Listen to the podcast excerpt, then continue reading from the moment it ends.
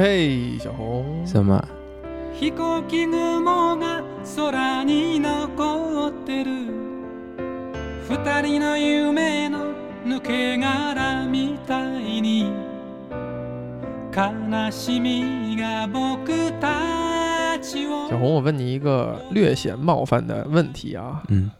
在你漫长的单身生涯当中， 当然我现在也可以用这个词来形容你，说到这儿就已经很冒犯了。我所以，我赶紧补一句吧，我也是这样的，我也有漫长的单身生涯当中，在你漫长的单身生涯当中，是否曾经拥有过一个充气娃娃？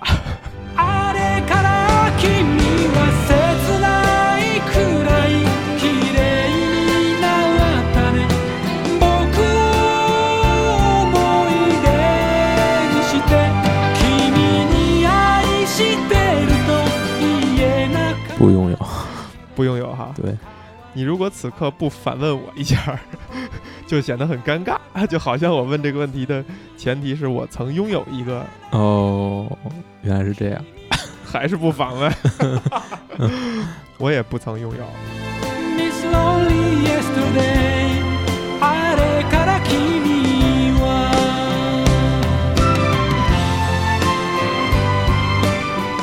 所以你对于充气娃娃这种事物， 确实没怎么接触过，也好像也没有听到身边或者触手可及的人里面有存在过这个事情。嗯，但可能这个人家就算有，也不会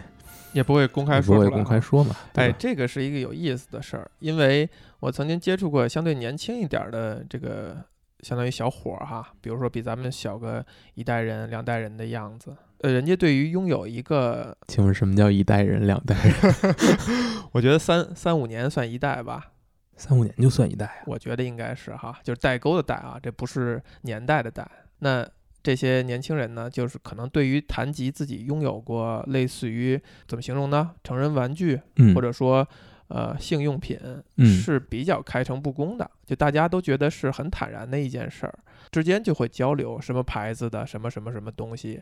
他看我很兴趣盎然的在听他们聊天儿，就说：“哎，你要是感兴趣，我送你一个。你说好啊好啊，是吧？” 我说：“好啊好啊，因为真的一个好的东西还是很贵的啊。哦，玩具。然后我就琢磨了一下这个事儿，就这个事儿呢，也许它真的是成为了一种很显而易见的一种生活方式。哦，如果你不曾拥有的话，第一就是可能像我们这种年代比较传统的哈，嗯、在这方面不太交流，潜意识里认为这个性还是一个羞于启齿，还是一个跟个人很相关的一个事情。嗯，呃，另外一点呢，就是可能我们这代人到很晚才会拥有一个相对独立私密的空间，是怕被。呃，无论是父母啊，还是你的室友啊，偶然间撞到，还是觉得是有点难为情的。你是不是会有刻板印象？在哪个点上呢？就是大家对于这种东西的看法。我就只是一个挺不负责任的一个猜测。嗯所以，当我第一次看到描述充气娃娃的电影儿嗯，《充气娃娃之恋》，看这个电影的名字的时候呢，还是多少有那么一点难为情，就觉得哦，你好像把它下到了你的硬盘里，或者让别人看到你在看这个电影呢，是有点难为情的。但经过了多年以后呢，你发现这个事情已经你脸皮已经很厚了。也脸皮已经，原来是我脸皮厚了，而不是时代变了啊。然后更大牌一些的导演石之愈合啊，拍了一部叫《空气人偶》的电影儿，然后我就觉得在看这部电影儿的时候，已经可以坦然处之了，已经可以把它当做一个可以思考一下的一个现象了。那可能是因为人家电影拍的确实有让你思考的内容吧。咱们还是延续我们其实在探讨爱情、探讨亲亲密关系的这个话题。那这部电影其实远不止于此，它其实包括了很多或社会问题啊，呃，日本这些人的这些特点等等的一些问题。我觉得这块儿呢，我们今天不太展开，主要还是把目光放在爱情、恋人、亲密关系这个角度。小红，你是最近才看对这个电影儿，所以记忆比较犹新。连女主角的名字都没记住。呃，叫小旺，就叫他人偶吧。故事呢，就是一个在首先呢是一个有一个男生，嗯。这个男生可能老大不小了，一个大叔啊，或者管他叫主人，这个大叔呢是在餐馆做侍应生的，这个这个岁数还在做侍应，而且很明显还不是一个可能不是一个领班之类的，哎，就显得嗯稍微有点会让很多人侧目吧，觉得可能不够努力啊或者怎么样。嗯。嗯、然后他呢在家里其实是怎么说？他每次回家都还要先在门外去问候一下，说我回家了。但其实屋里面并没有人，有什么呢？就是一个充气娃娃。充气娃娃，他给这个充气娃娃起了名字，然后跟他一起生活，跟他一起吃饭，两个人晚上也睡在一起。然后他偶尔还会把这个人偶放到轮椅上，推着他出去，去两个人一起去散步。真的是把他当成一个人，在把自己所有对于另一半的这种期待都投射在这个人偶的上面。有一天，这个人偶突然他自己就像活了活过来一样，他可能拥有了生命，然后他就开始在这个自己家附近的社区吧，像第一次获得生命一样去看这个世界，看这里面活着的人到底是什么样子的。偶然间吧，他是来到了一个音像店，其实是被这个店的一个男店员哈，哎，有点这个看上这个男店员的感觉。然后他就开始在这里面工作，然后发生了很多事情吧。首先就是有一次在工作的时候，他不小心划破了自己的手，导致他漏气了，倒在了地上，然后身体一点一点缩小。然后这个时候，这个男店员就意识到他其实不是人类，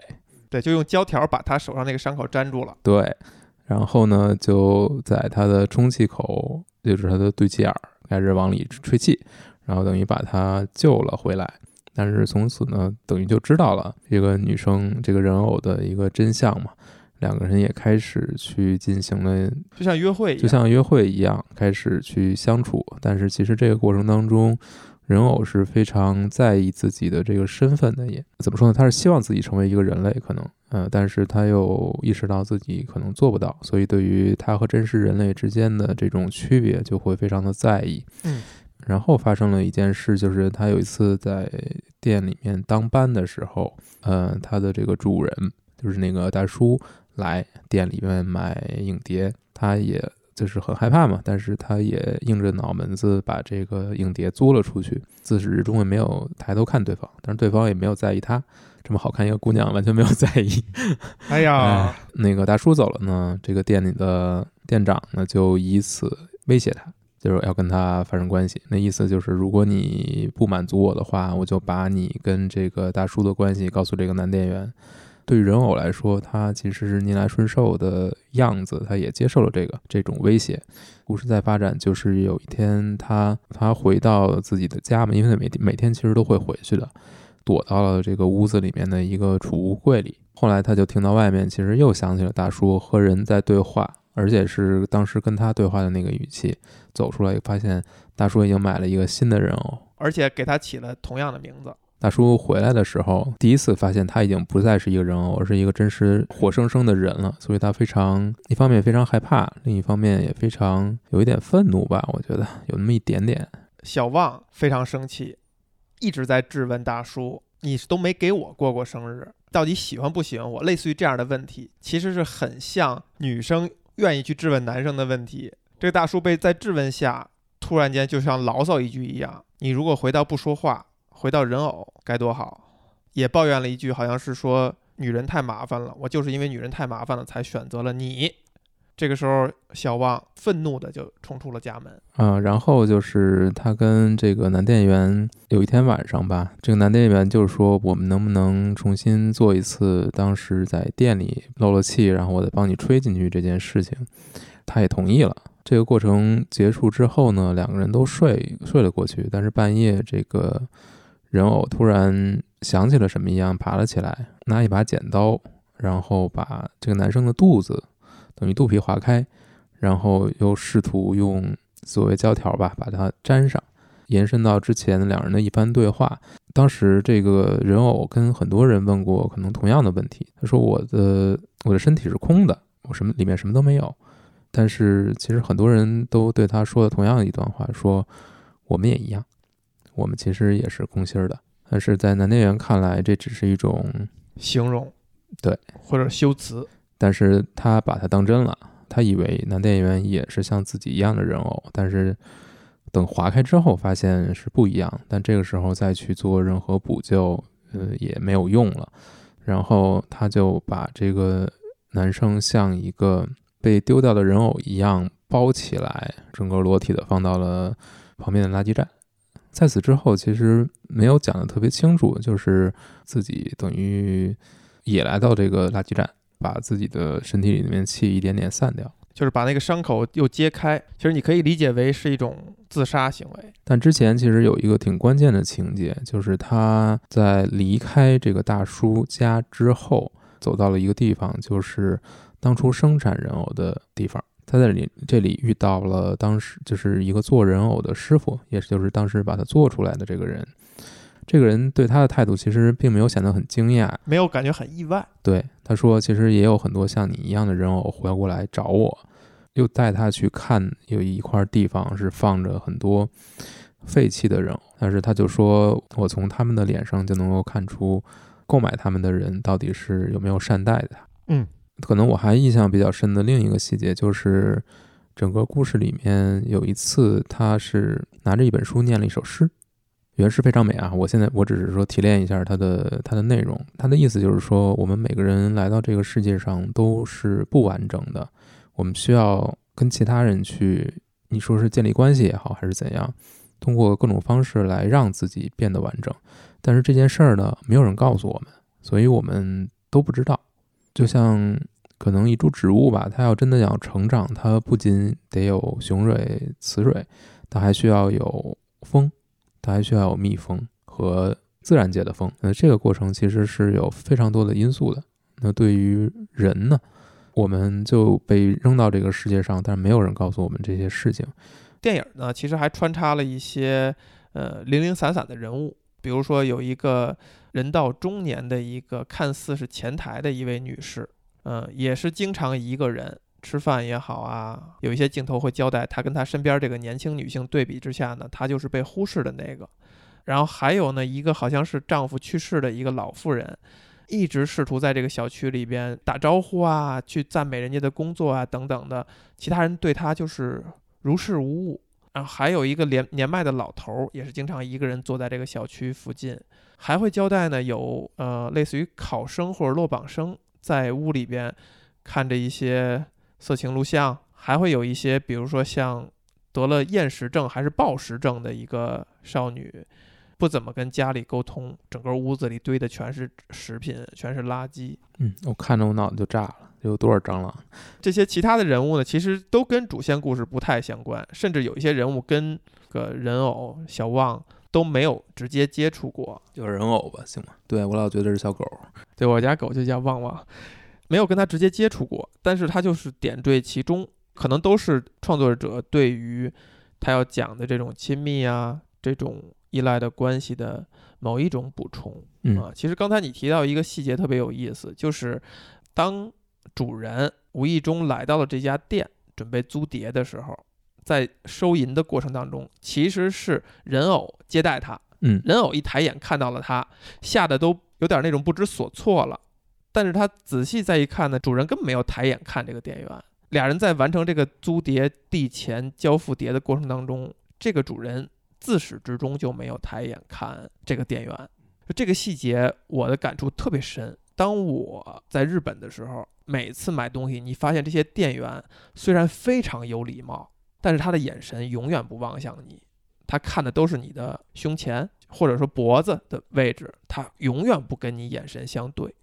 就这个可能是，比如说这个国家它的一个社会运行的一个特点，但另外一个角度，你可以看到，我们也可以理解成这个主人他其实他就是一个所谓的社恐，就不愿意与人很直接的接触打交道。那我觉得他就干不了他那活儿了。对，这也是为什么他那个工作他干的也不算好。就他的工作，他也做的不是如鱼得水，而且就像你开篇说的，就上了一定年龄了，他也还是干着这样一份看似价值不高的这样一份工作。是，挣了这样一份微薄的薪水哈，买个洗头水儿都要犹豫一次，下决心了买了，还要跟这个人偶表达说：“哎呀，我这个好不容易买了一个特别好的、最好的洗头水儿等等。”就让你看上去，如果人到中年是这样一个感觉的话，真的是太心酸了。但可能这一切，这个人的特点就是他可能就不太善于交际，并且不太愿意交际，所以他有可能无论是从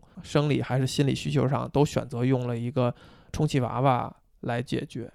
因为其实，在看这两部关于充气娃娃的电影之前，哈，我对于充气娃娃的理解，就像是片中这个人偶经常自己表达的那样，就是我是个充气娃娃，我被造出来是用来满足人类的性需求。我其实一直以为充气娃娃只干这一件事儿，但是你突然发现，这个至少这个充气人偶在这个主人的家里边，它虽然可以会解决他的性需求，但它很大一部分是解决了他的某种情感的需求。他会跟他对话，他会跟他聊天儿，他会把他当做一个真人一样的去给他讲工作当中碰到的事儿，然后还会把自己的家装饰成星空的样子，然后给这个人偶去描述。就这个很大层面上是一种情感的交流的陪伴的需求。嗯为什么一个人会选择用一个没有回应的对象来去满足这样的需求？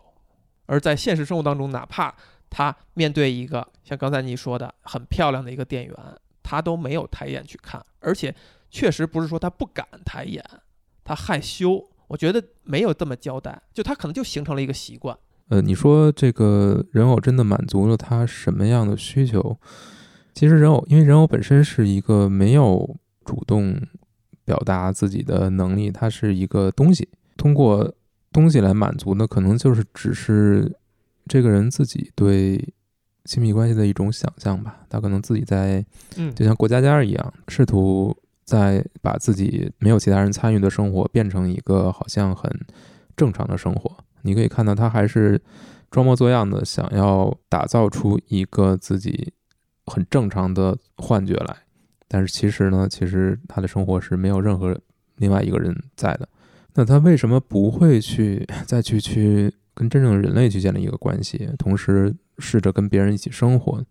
我觉得这个片子可能都已经没有在讨论讨论这个问题了，他可能直接跳过去了。片中的这些人的认识中，嗯，两个真实人类之间的关系，它就是一个注定的，它不会好，它不会有好结果，它不会有让你满意的结果，它只会是一个非常或者非常悲哀，或者怎么说呢？可能是很平庸，或者很可能是充满了妥协，妥协到最后你已经不知道自己为什么妥协的一种关系。所以呢，在这种前提之下，大家都会觉得。健康的关系本身就是一种奢望，极为少数的人才可能拥有。在这个前提之下，那就直接来考虑一下，如果没有真人参与，我们能不能做就构建一种可能跟以前的那种亲密关系又相似，但是又没有以前的亲密关系可能会出现的各种各样的问题的一种亲密关系。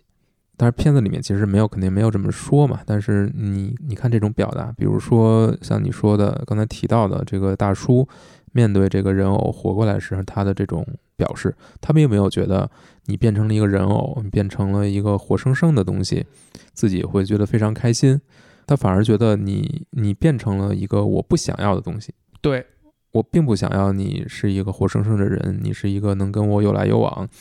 能有交流的人。我不希望你你有发言权，我不希望你你有自己的想法，我只希望你是一个坐在那里闭口不言、漂漂亮亮就可以了。这个你认可吗？不认可，从心底里我是我觉得这个事情就是非常悲哀的。我觉得人可以没有一段亲密关系，你不要假装，就是不要骗自己。骗自己这个事情，我是绝对我完全无法理解的，太可悲了。就是你可以没有，但是你不要假装自己有。对你刚才提到了一个有意思的词儿，就是你说跟过家家一样，摆着一个对象，然后就跟他这讲故事啊、聊天啊，其实有点像小时候我们，比如拿一个什么特种部队小兵人儿，女生可能就是拿着一个娃娃娃娃，嗯，之类的，这个是一个挺有意思的对比。就可能我们相对独生子女一代啊，当然小红虽然不是独生子女，但是可能童年独自一个人的时候也比较多。就是我们这一代人，就是我们跟娃娃、跟这些玩具的关系，以及我们所谓的过家家，是一种妥协。比如说，你一旦有小伙伴陪伴啊，你稍微大一点，你可以下楼玩了；你上学了，你可以去找同学玩了。我现在回想，我可能再对那些玩具就不太感兴趣了。就他在我看来，玩玩具是一种妥协，那可能对有一部分人而言，那反而是他最想要的一个选择。就是不是存在有些人，他天生他就觉得，就像片中的这个大叔一样说的，这个人太麻烦了。我们把女人的女字省掉哈，就人太麻烦了，你不说话多好。就是人偶听到他说这句话以后，愤而冲出屋子。大叔是像追寻一个女朋友那样去喊说啊，我不是我不是这意思，我是说我们人类比较麻烦。就他也是试图解释，但是他在第一时间说的话，其实可能就是最佳的那种想象。就是不是有的人就很早就意识到了，或者说他就是天然就抗拒，就是人的这种复杂性，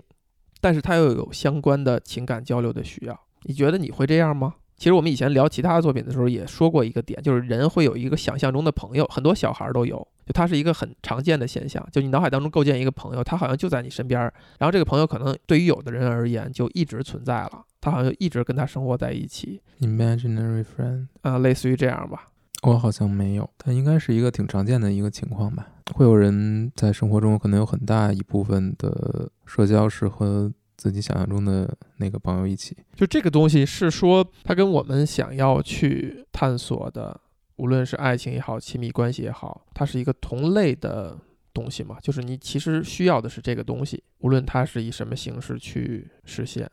需要的是什么呢？一种交流，一种陪伴。陪伴并不存在呀。陪伴，嗯、那你说，比如说一个东西一直在你身边，那可能你床上有一个玩偶，对，这个玩偶就是对你而言最重要的一个陪伴，对你不离不弃。因为人的大脑是非常强大，只要你愿意这么去想，其实也没有关系。电影里边还有一个另外一个线索哈，无论是这个人偶的主人，还是这个店员，还是这个店的老板，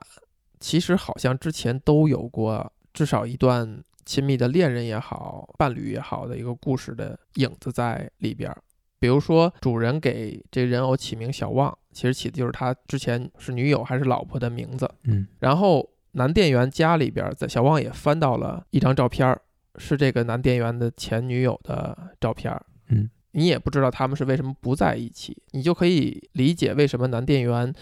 一直好像是一种魂不守舍的状态。嗯、甚至小旺在发现这个照片以后，因为好像他对男店员已经非常动心了，但在发现照片以后，他是很失落的。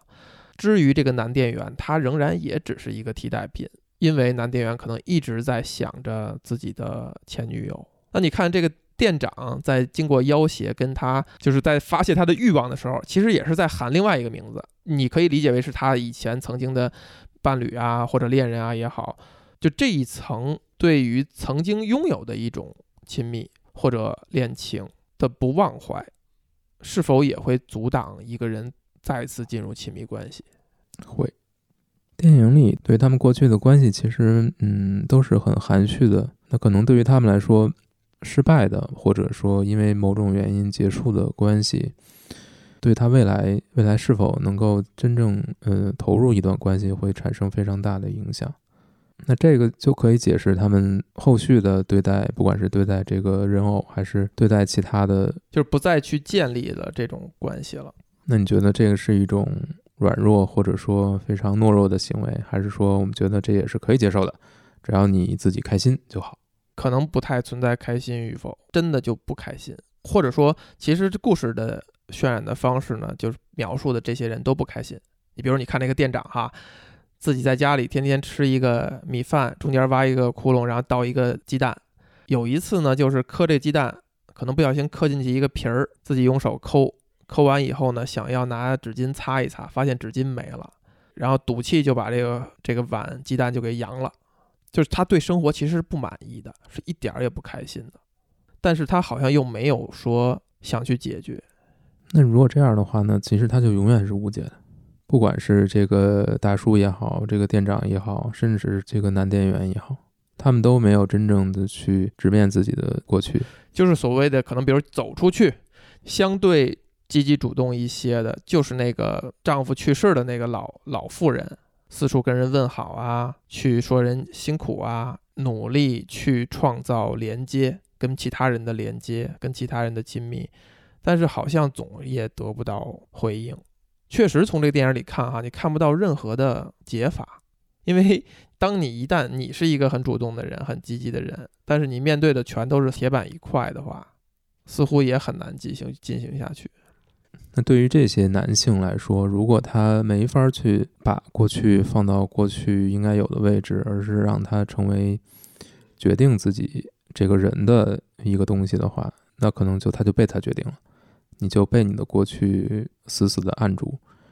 导致你不会有什么真正的未来，因为你的一切的行为你都是以过去为指引的，所有未来都已经被你看穿了，觉得没有什么希望。那我当然就找一个不会出现我预期中的各种各样问题的，那就找一个不是人的就好了。就真的解决问题了吗？你需要的就是一个不是人的东西对你的陪伴吗？或者你需要养一条狗，然后他能满足你所有的需求，他对你不离不弃，永远不会背叛你，或者永远不会对你提任何要求，这样就满足了吗？你就真的能够把心里那个窟窿填上吗？可能也未必吧，可能有的人就真的填上了。可能吧。他可能真的就是一个解法哈。其实你看啊，当然我这也是不负责任的说法或者说猜测，有很多人相对早的走入婚姻的人，也是一种简化生活的方式。就他选择了一个伴侣，无论说是哎我就就是他了，还是我真的遇到了人生当中的最爱，还是我就觉得我这事儿我赶紧解决，然后他就走入了一个亲密的关系，这样他就可以不再把对这个的需求他走进了一段关系，呃，走进了一段关系，也可能亲密，也可能不亲密，但他有可能就不用再去没招没落的去企图期待其他人解决这个需求了，因为有一个看似对这个需求负责任的人。我就觉得就更可笑了。这个解法跟把自己关起来，然后买个充气娃娃相比，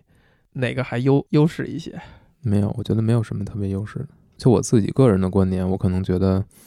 首先这个事儿有是不是真的有一个解法，本身就是值得商榷的。嗯，是不是你真的能够遇到一个你也喜欢他，他也喜欢你，然后你们的感情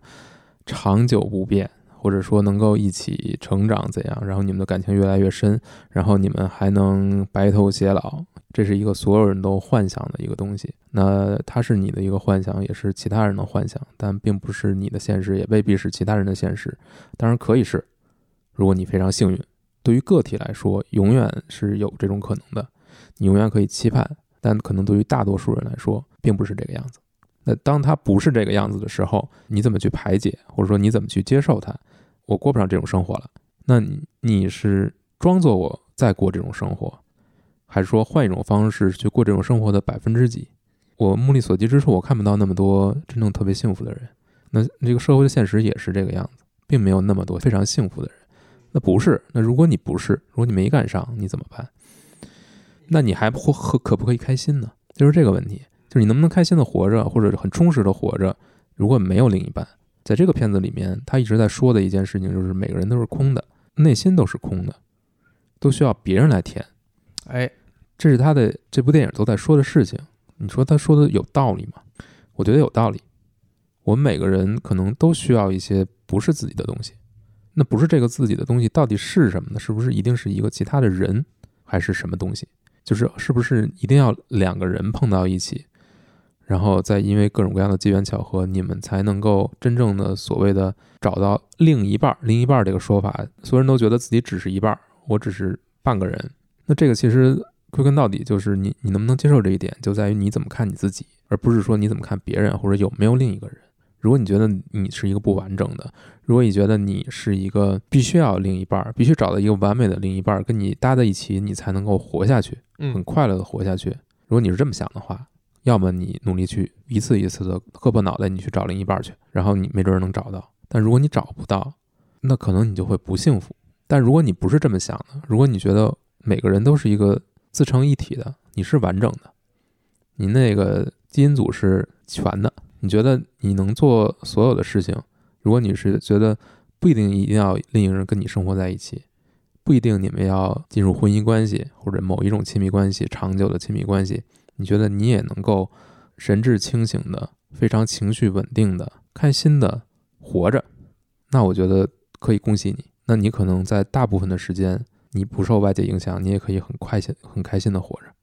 但哪种才是更好的呢？你觉得呢？我觉得对我来说，我始终相信每个人是一个独立的个体。其实你就不认可这个这个故事它的大大前提了。嗯，我不是不认可，我觉得他说的是有道理的，就是每个人都需要一些不属于自己的东西，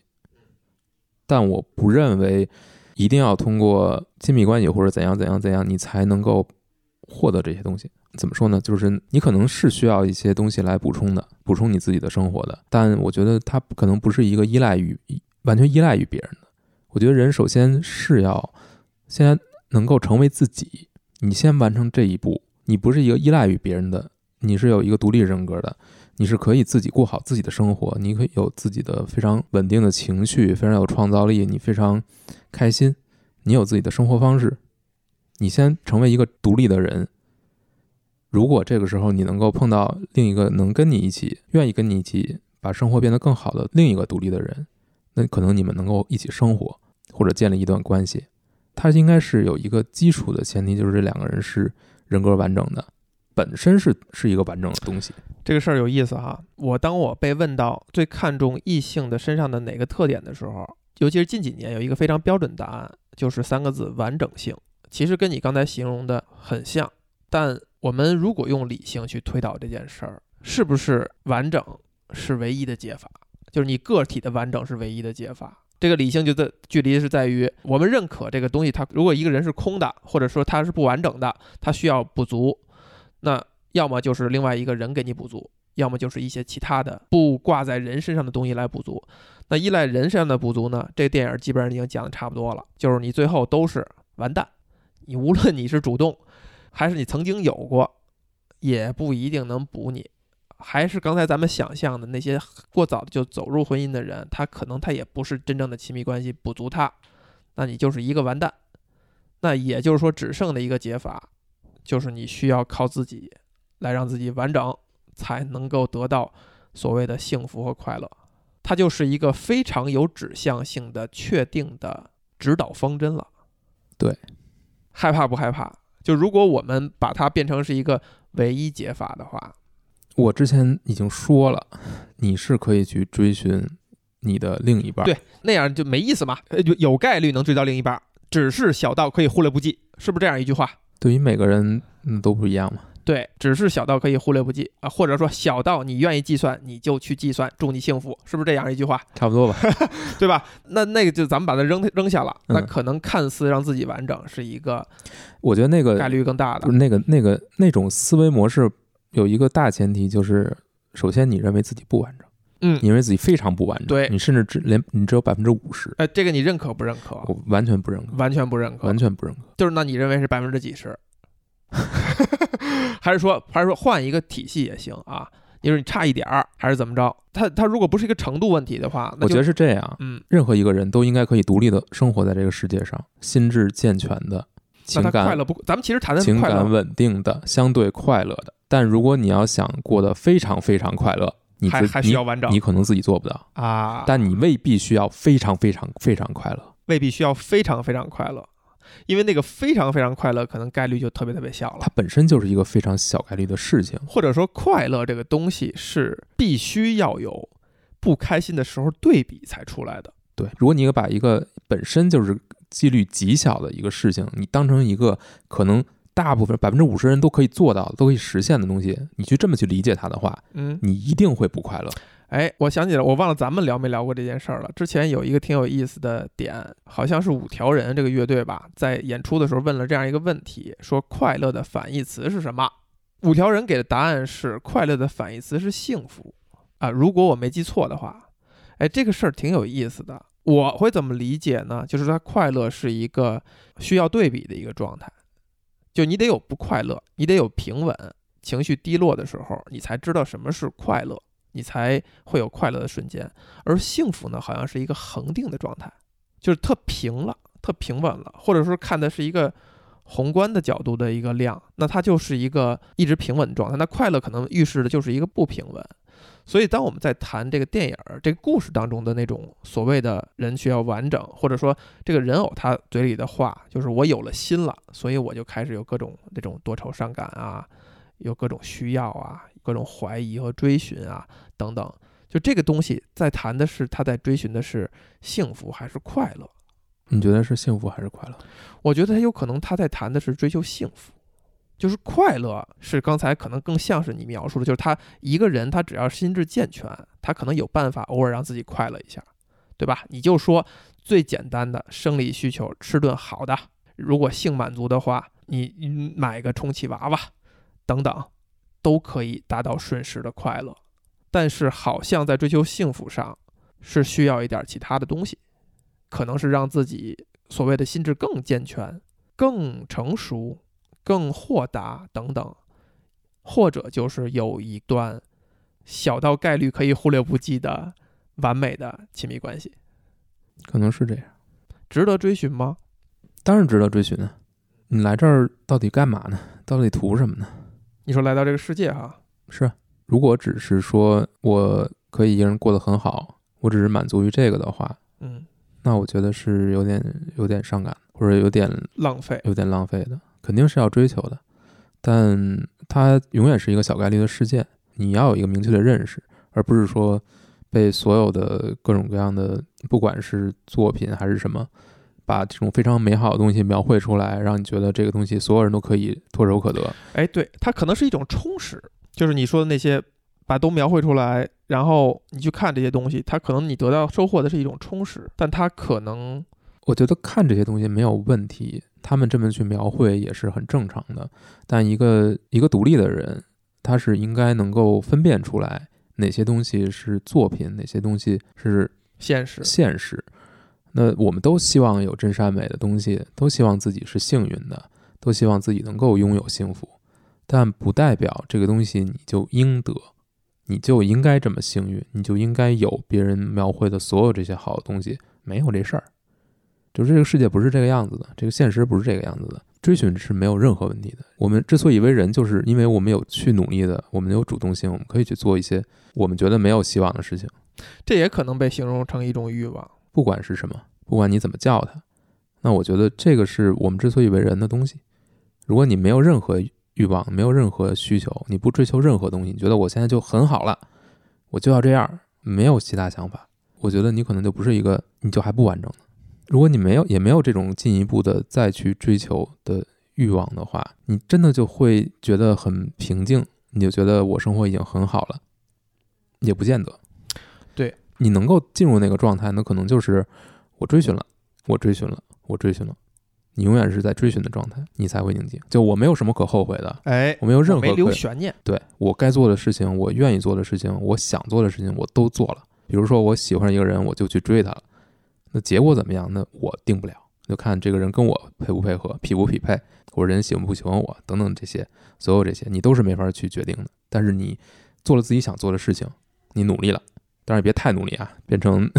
强迫的，对对对对对，你还是要尊重别人嘛。你努力了，那我觉得你就没有任何遗憾。你可能会换个人继续努力，你的生活就是一个很充实的一个一个过程。那你说，在你努力，你可能一直没有成功，你是没有遇到一个特别好的人，但你一直在努力。那你说这个过程当中，你是空虚的吗？你不是吧？对你不是空虚的，你可能是用一种很强的浪漫情绪充斥在你脑海当中。你不是半个人嗯，你就是一个完整的人，只不过你还没遇到另一个完整的人而已。哎，这个事儿有意思。故事当中还有一个特有一些意思的细节，可以跟这个对照，就是人偶什么时候跟这个男店员开始变得亲密起来了呢？就是那次他划破手以后，开始漏气。男店员第一发现了他这个秘密，第二帮他吹气、充气。一个角度是说，我们可以把这个漏气、充气这个过程，好像类比成就是性。啊，包括到后来第二次，就是人偶去到男店员他们家，两个人赤裸相见。这个男店员其实主动提出来的，就是能不能再重复一次，少气，然后我再帮你重气，一直反复重复这个过程哈。我们可以直接就类比成就是性。它其实讲的可能是一种在一段亲密关系里边有一个必要的条件，就是要有相互帮忙，或者说你对他有某种程度上的需要，你让另一个人感觉他被需要。且他能做点什么事儿帮助到你。嗯，另外一点呢，我突然间觉得他是不是在讲你需要对一个人完全没有秘密，可能才能获得真正的亲密。就你看这个小这个人偶哈、瘫在地上的时候，他是有一种羞耻感的。就这种羞耻感也可以带入到性当中，因为你相当于赤诚相见，就是把你身体上每一块丑陋的肉都暴露给对方，你会有一种羞愧感。比如这个人偶，他也说：“哎呀，你不要看或怎么样的。”就他都已经需要被充气了，店员也表示说：“哎呀，顾不过来了，我就要帮你吹这个气。”然后过了这阶段以后，就是相当于你你们已经完全的相，至少是人偶对于店员完全展示了自己的秘密以后，才能产生一种亲密感。是要肯定是要有这个过程，但我可能想到的更多的是，当这个男店员跟人偶独自在他自己家，他要求重复这个过程。其实我觉得这个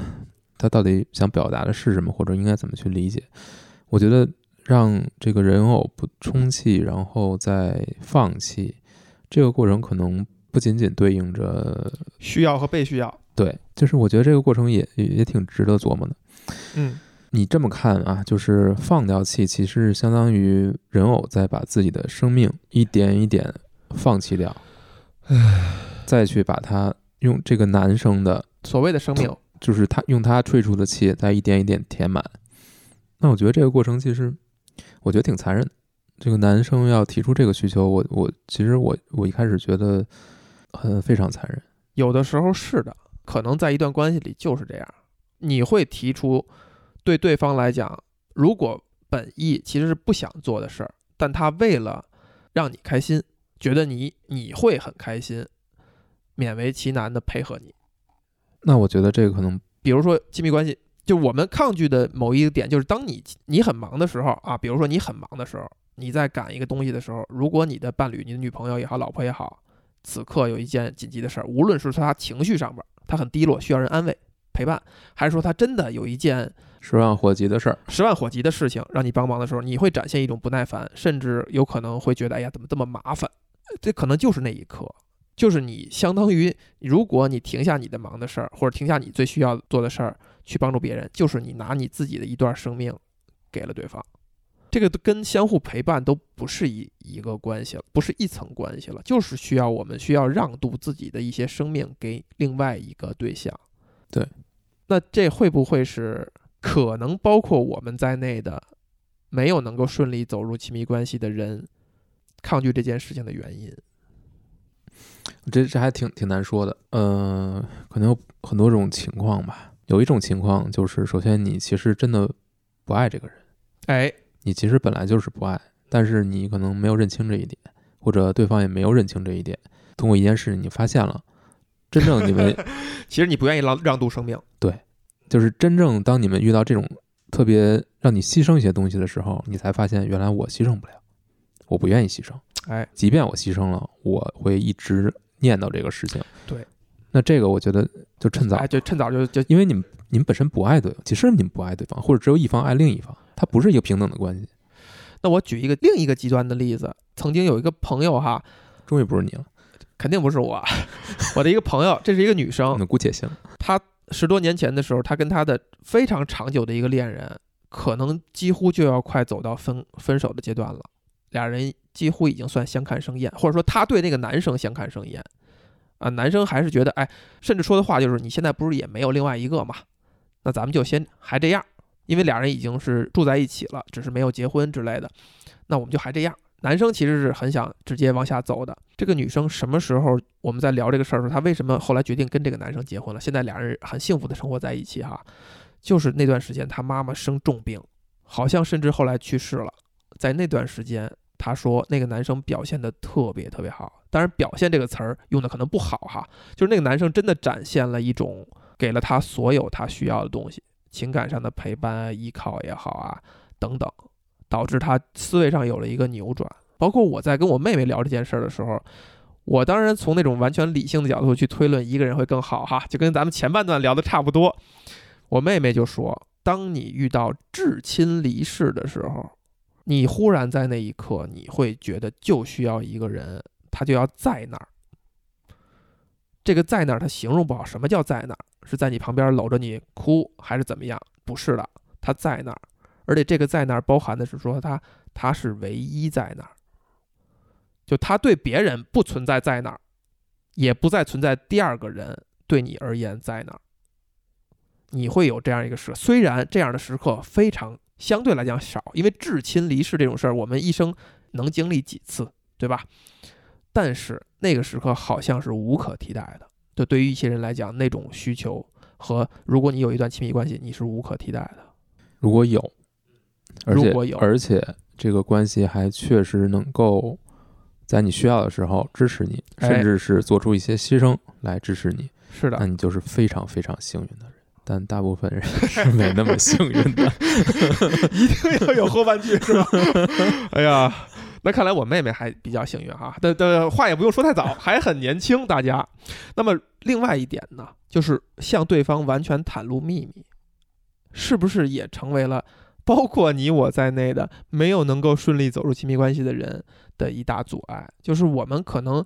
因为什么？因为以前，比如说，当你袒露所有的时候，你遭到了伤害，或者说你真的有一些东西，你就不想袒露给第二个人知道，你不愿意让渡放弃这些完全没有秘密，不愿意让希望有一个人，至于你而言完全没有秘密，所以才会导致你无法顺利的走入亲密关系。嗯，首先我确实不认为一定要没有任何秘密。不是一件好事儿。对，嗯，因为人是很复杂的生物。呃，我觉得它可能是一个态度问题。当然，内心隐秘角落，比如说你是，呃，有虐猫倾向，比如说，呃，你不是啊，或者说比这个再严重一些的东西，一些思维方式，你可能不愿意，永远不愿意告诉第二个人。这个好像问题不大，但是它是一种态度，就是你是否大概率决定你的所有秘密都可以袒露给一个人，你所有丑陋的地方，你无论是是心理上、生理上特别不满意自己的地方，也都愿意展露给其他人。它可能是一种态度问题。就是如果你只是说的一种态度，其实不是秘密的问题，而是坦诚的问题。坦诚以及非常大的一种信任，是，这种信任甚至是一种不负责任，就是你你完全信任对方，其实你对对方也不负责任，他有可能承受不住这种信任，是，这个是一个前提吗？可能是。是我们的问题吗？或者说，小红，你有没有想到过，你曾经对谁有这样的态度？对你开放我所有的秘密，呃，态度啊，只是态度就可以。我愿意对你开放我所有丑陋，我自己都不喜欢的地方，我完全可以啊，完全可以。我对每一个人，我觉得我都可以。哎呀，那我觉得真的不是一个问题。就是我我有什么缺点，我也我我有很多就各种各样的，我觉得没什么。我愿意别人接受一个真正的我。就如果他真的不管是做朋友也好，还是做恋人也好，嗯，我可能会甚至会愿意提前把这东西都说出来，就是希望对方能够有一个客观的片段。比如说什么我有呀啊呃之类的，如果有啊，类似于这样，就是你甚至羞于启齿的东西嗯，也无所谓。可能我觉得这些不是最重要的东西，我觉得可能一个人的性格上面的东西，或者说他这些东西，其实可能会更要命。所以这种东西它，你觉得它跟所谓的体面与否是否挂钩？人偶尔会有不体面的一面，嗯，对吧？当然，我们一直想追求体面哈。我我不知道你认不认同，你希望你可以在你的恋人面前也始终保持一份体面。我觉得首先是真实嘛。真实，对是更优先的。如果你真实，而且你本身是一个体面的人，嗯，这才是真的体面。哎，对，那总有不体面的一面吧？比如说吃饭的时候翘着个腿，把脚扛在沙发上、扛在桌子上之类的。你觉得你觉得体面吗这种例子，我觉得都哎，你会吗？就是吃饭的时候，在家里看看电影的时候，把脚翘在桌子上，不不太会。类似的。我这是一个举例，咱们能不能想一个你可以干的不体面的事儿？有没有？脑海当中想一个就行了，不用描述出来。不是，那肯定有，肯定肯定有肯定有，肯定有就这一面你，你明知道它是不好看的、不优雅的、不体面的，嗯但是呢，你做一下你会觉得很舒服，嗯，那这个东西愿意不愿意展示给你的恋人？我觉得这个，那那你就只能只能去展示嘛。就相比很多其他的问题，可能它不是那么重要，但是也可能对很多人来说，它就是最重要的那个东西。那我觉得就怎么着吧。那那有你可以理解吗？因为咱们组举的是极端的，非常极端例子啊。是，当然那种翘个腿啊什么的，这个对我我能我能理解，可能就是如果你们如果就是有一些生活习惯上，就是这就是生活习惯嘛，那生活习惯上有很大的就是有不可调和的矛盾。嗯，那比如说我就是不吃猪肉的，我不会主动吃。那如果有一个人是就是我一定要吃猪肉，我超级喜欢吃猪肉，每天都要吃猪肉，每天都要吃怎么办那就这个这前提就不存在了，啊？对吧？这还是有点偏了。我再我再换一个例子啊，我再试图找一个好例子。呃，比如说哈，你看啊，我拿球迷来举例，我们这种球迷很冲动，你对于敌视的队、敌视的球星，你恨不得希望他死，他是一种非常不体面、不正确的思维方式。我们在跟第一次接触的人。在跟外人接触的时候，你你基本上不会主动暴露自己这样类似这样的一面，那你是否会跟自己的亲密关系去袒露这一点？就是我内心深处，我恨他恨得牙痒痒，我就是小心眼儿了。他那天踩了我一下，踩了我脚一下我，就觉得很逗。嗯，就是我觉得这些东西它跟你和另一个人的关系真的有有关吗？我举的这些一切例子，它可能的一个前提就是袒露秘密和你所谓的比如真诚、坦诚，是亲密关系的必要条件。有可能会因为有的人他就是坚持不对除自己以外的所有人坦诚，而无法走入亲密关系。我觉得可能这真不是因为这个，我觉得不是。想想为什么？嗯可能对于大多数人来说，这在一开始相互接触的时候，他们更多更多的会看到对方的优点，或者愿意去看对方的优点，跟自己不一样的，然后自己没有、自己不拥有的一些优点。那真正这个缺陷开始出现，或者开始注意到，那可能都是双方已经进入了一段亲密关系之后，嗯，你才能开始去讨论这些。是的你会，意识到啊，首先就是用一个不好的说法，就是你已经拥有这个人了，这当然把人物化了，不管是男对女还是女对男嘛，你或者你已经获得这段感情了，获得对方的信任了，你就可以霍霍这种信任。人都会这样的，嗯就是说一个正常的，可能就是他没有这种自知的人，他都会难免去马上就会换一种走入亲密关系的前提，可能就是你拥有了一个人对你美好的印象，对你可能就开始霍霍这个印象，把你一切缺点暴露出来，去霍霍这个印象。哎，这个说法但是太有意思了。这可能也是人的一种不自觉的呃对，去试探，一种顽皮的性格，在对方的忍耐程度上 疯狂试探，不一定边缘不一定是一种自觉的，就是一点一点的去把它所以我认释放出来。为那就是一种顽皮，某种顽皮，那它是共有的嘛？也有可能有人他就生性不顽皮，生性严肃。顽皮的反义词是不是严肃？顽皮的反义词是善良。真的吗？嗯，有啊，但是说回来，就是也是你刚才说的吧，是不是要有秘密这件事情？我觉得它可能是有两层说法。这个问题的标准答案是没有秘密，你觉得是标准答案？对我觉得它是一个标准答案，不能互相有秘密，对，但它是一个标准答案，嗯它是一个可以对外说的，和彼此说的。但是后边加半个括号，对其实达不到。我觉得没有人能做到，或者说没有人真的能够把自己所有真实的东西都交给另一方，是不可能的。一个一段关系里肯定也是有这种所谓的秘密的，但它我不认为它是一种秘密。比如说会是什么？其实这事儿很有意思啊，就是刚才我们谈的就是所谓态度问题，就是你可能对自己了解程度，你觉得你都交出去了，有一天你发现你有东西没交出去。对没到那个时候，如果是这个程度的话，我觉得它确实不是咱们探讨的那个范围之内。就是你的态度还是我想开诚布公，我想谁都想这样，谁都希望自己是这样的，但有时候你真的就是你连自己都了不了解自己，或者没到没遇到那种生活的大事，没有遇到那种坎儿，你你都不知道自己是个什么样的人，你都不知道自己会做出什么样的选择。这就是每个人，我可以有各种各样的想法，我可能我很很多想法非常不对的，但可能就是一时的想法，只要我没把它付诸行动，它就不是一个错误的事情。但是你说我有这个想法有问题吗？每个人心中都有无都有各种各样的想法，永远在冒出就是来。论迹不论心。对你，你真的去说，我就要完整的把自己公布在别人面前，然后所有的想法，不管我做了还没做的，只只要我有这个想法，我就告诉你。我觉得谁都承受不住的。就是一个人如果要求对方对自己没有任何隐瞒，他最后会后悔的。我觉得，就是没有人是放在显微镜下他看这个人，这个人是没有问题的。嗯，那那为什么你还要拿这个反那个显微镜去看对方呢？或者要求对方把自己放在显微镜下让你看呢？就跟我跟你妈都掉水里一样，问题都是没有任何意义的。你突然间 吓我一跳。就是我觉得就很就很可笑嘛，因为他完全不关注那些真正重要的问题了。你刚才说这点儿还反正有意思。电影当中的大叔哈、就是为了规避我跟你妈都掉在水里边儿，先救谁这样的问题，所以选择了一个人偶。可能有这个原因。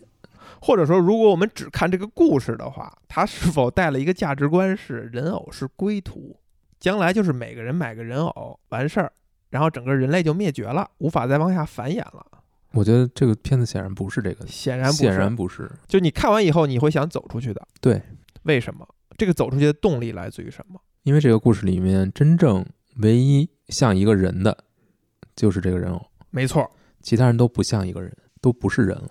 你们被你不管是像这个这个故事暗示的被这个都市异化的，还是被自己给搞的，嗯，就是他们一个一个都是像行尸走肉一样，哎，对，没有一点人的这种精气神儿。那个所谓精气神儿，就是人偶口中的心，有了心以后，有了的某些欲望或者愿望。有一个特别有意思点，就是为什么人偶有了心？我觉得如果你看这个故事的话，那就是他被这个大叔当成一个人在对待。很大一个点是这样。对，另外就是可能这个造人偶的这个匠人，嗯，他其实在造的时候，每一个都是带着真心、带着情感去，他真的关心这些人偶。就包括这个人偶走回来，他会说什么来着？OK，艾丽，你你你你回家了，他会去关心这些回来的人偶，看他的样子就知道他会被怎样对待。他是真的情感倾注在上了，而且大叔真的是倾注了情感的，给他洗澡啊，买沐浴露，哪怕这个买沐浴露的情节是一个搞笑的情节，但是他是花了心思，可以不买的呀，可以不买生日蛋糕的呀。对，这样也可以解释为什么最后有一个艺术处理，就是人偶在临死之前的那一刻，他会想象很多人给他办生日会。对，而你看到，虽然他跟他一起约会的是这个男店员，但是最终端出蛋糕的人是大叔本人。就是在他心里边，大叔是占有很大的分是。带给他生命的对一个人，所以才会给他递上生日蛋糕嘛。所以为什么大叔对他说“我希望你只是个人偶”的时候，他才会那么受伤？哎，但无论如何，他在这世上走一回，我觉得他还是很幸福的。世上走一回哈，对，把你生到这个世上的人是带着爱给你生下来的，然后相当于把你养大的这个人，跟你共处的这个人是充满爱意的，然后你又在外边结识了各种各样的朋友或者浪漫关系，所以你的一生就会是一个好的。他可能一直在追寻的，就是虽然他觉得自己是没有心的，他觉得自己是空的，其实他是里面最有，他有心，他是有心的，对，但他被填满了。他是在寻找，